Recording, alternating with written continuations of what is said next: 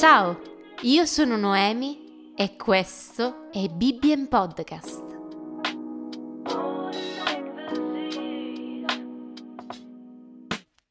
Oggi leggeremo assieme Ecclesiaste 9. Sì, io ho applicato a tutto questo il mio cuore e ho cercato di chiarirlo, che cioè i giusti e i saggi e le loro opere sono nelle mani di Dio.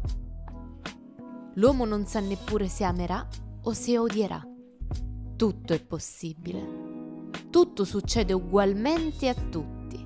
La medesima sorte attende il giusto e l'empio, il buono e puro e l'impuro, chi offre sacrifici e chi non li offre tanto il buono quanto il peccatore, tanto è colui che giura quanto chi teme di giurare. Questo è un male fra tutto quello che si fa sotto il sole, che tutti abbiano una medesima sorte. Così il cuore dei figli degli uomini è pieno di malvagità e hanno la follia nel cuore mentre vivono. Poi se ne vanno i morti. Per chi è associato a tutti gli altri viventi c'è speranza perché un cane vivo vale più di un leone morto. Infatti i viventi sanno che moriranno, ma i morti non sanno nulla e per essi non c'è più salario, poiché la loro memoria è dimenticata. Il loro amore, come il loro odio e la loro invidia, sono da lungo tempo periti ed essi non hanno più né avranno mai alcuna parte in tutto quello che si fa sotto il sole. Va, mangia il tuo pane con gioia e bevi il tuo vino con cuore allegro, perché Dio ha già gradito le tue opere. Siano le tue vesti bianche in ogni tempo e l'olio non manchi mai sul tuo capo.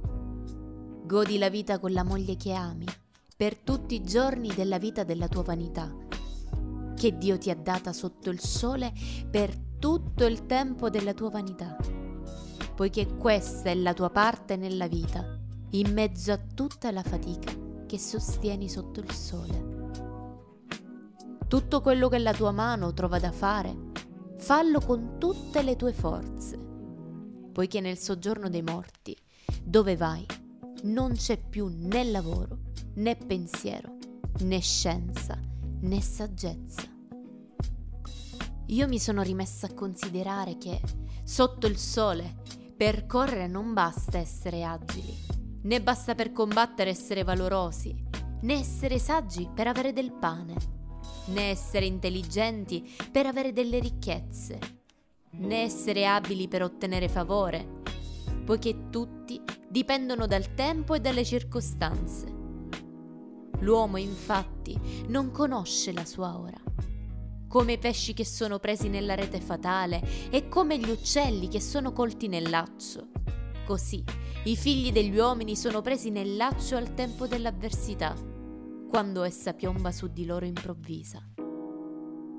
Ho visto sotto il sole anche questo esempio di saggezza che mi è parsa grande. C'era una piccola città con dentro pochi uomini un gran re le marciò contro, la cinse d'assedio e le costruì contro dei gran bastioni.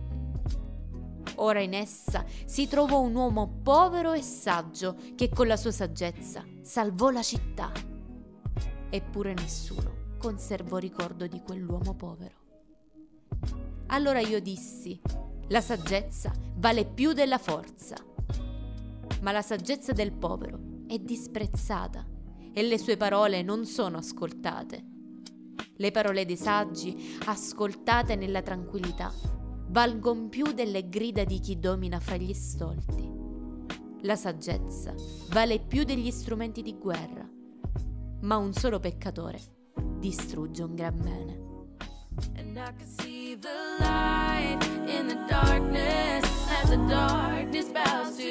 Io sono Noemi e questo è stato Bibbien Podcast.